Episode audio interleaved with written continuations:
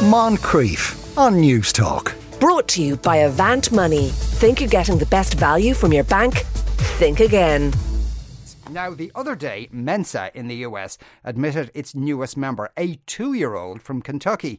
But that isn't that unusual. Some years, about, uh, some years back, Irish Mensa admitted a six year old.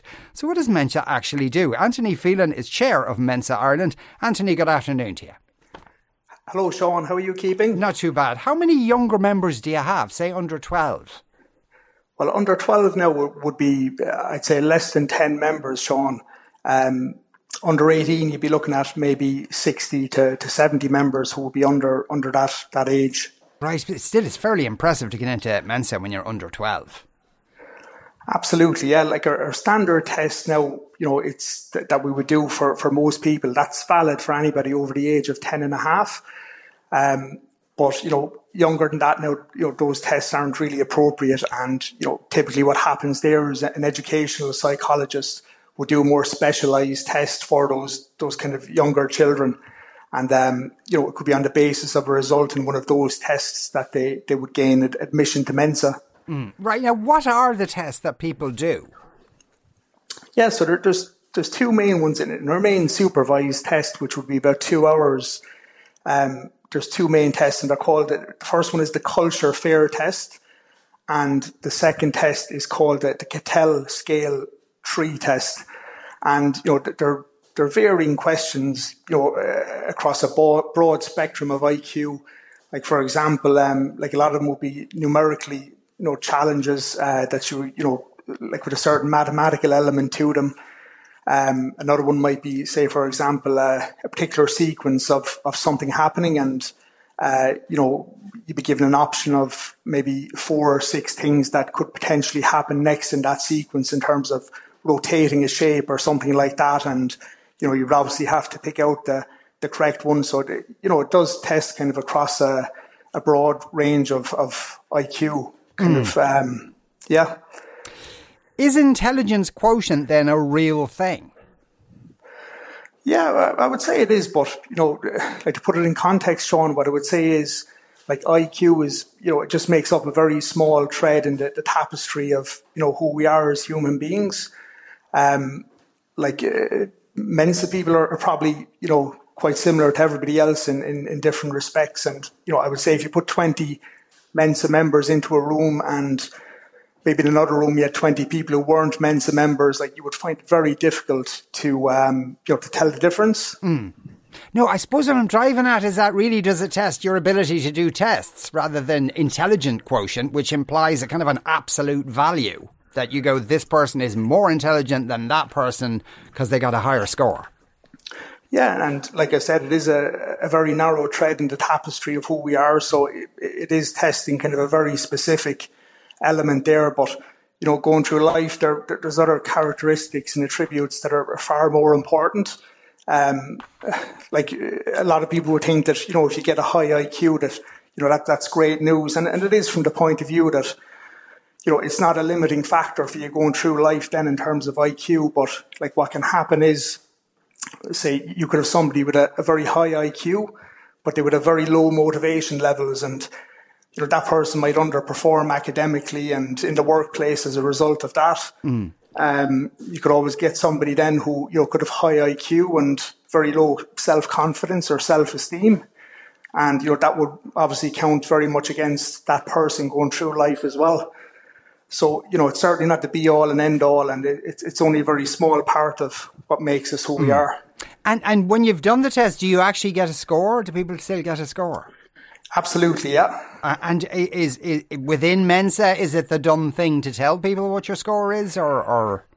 Oh, it's it's that would be like asking a lady her age, Sean. Right. Okay. So. Okay. So.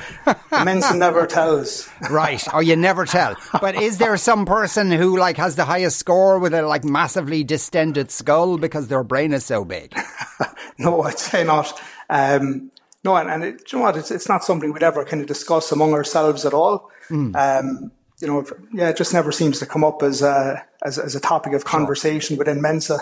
And it, but is there, I but I assume there's a minimum figure to get into Mensa. Absolutely, like in, in those two tests that I mentioned, there, like you, you would have to score in the top two percent to to get into Mensa. Right. Uh, but uh, but you know when you've done the test, what puts you in the top two uh, two percent? Is it uh, you know hundred and something?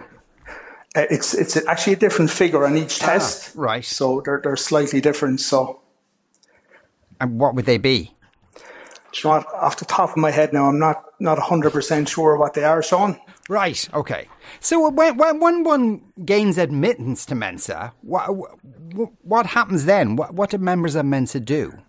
Yeah. So uh, typically, you know, when after you do your test, you, you get the letter from Mensa saying congratulations, you're eligible for membership, and it's up to the individual then if they want to join after that. Um, so if somebody joins, like typically what happens is a person would get kind of a you know very professionally produced uh, monthly magazine for membership. Um, there would also be kind of more local newsletters as well. Um, it, in Mensa, there's something called special interest groups, and you know you have an opportunity to join one of those also. And you know that could be anything. There's quite a few of them. Uh, you know, if you have a particular interest in business or sports, uh, say health and fitness, you know, they've they've kind of specific newsletters for those special interest groups as well. Right. Okay. And you know, often there would be events that happen quite regularly around the country um, that you know people would meet up. We have a, a regular monthly uh, restaurant meeting in Belfast and also in Dublin each month. I would have thought the groups would be like astrophysics and you know algebra and that kind of thing, rather than health and physics or health and fitness. Yeah, not really. No, like like I was saying to there, Sean, like we're, we're probably quite similar to everybody else, really. But it's just the the IQ is a very, I suppose, you know, very niche part of what makes us who we are. So, like we like sport, um, you know, hurling, football, mm. the whole lot. So, um, you know, we're we're no different in that respect. And are you're an All Ireland organisation? Absolutely, yeah. Yeah, and how many members at the moment would you have? Um, we've got close to 800 members in Ireland now at the moment. Okay, and the balance between men and women? Um, currently, would be about seventy percent men and thirty percent women. Okay, so but we don't know what age the women are because obviously none of you will ask. Yeah, that's it. now, what I'd say is, um, like, definitely once you go up in the older age group, it does tend to be kind of more male dominated. Mm. But uh, nowadays, what, what, we're seeing more is, you know, there's definitely more females coming through. And I would say in the younger age groups, like we definitely have a, a gender balance there, but it's just the older uh, demographic would skew that. Okay. Anthony, thanks a million for speaking with us today. That was uh, Anthony Phelan there, chairman of Mensa Ireland. You are listening to the Moncrieff Show on News Talk. We're going to take a break after that parenting. Moncrieff. Brought to you by Avant Money. Think you're getting the best value from your bank?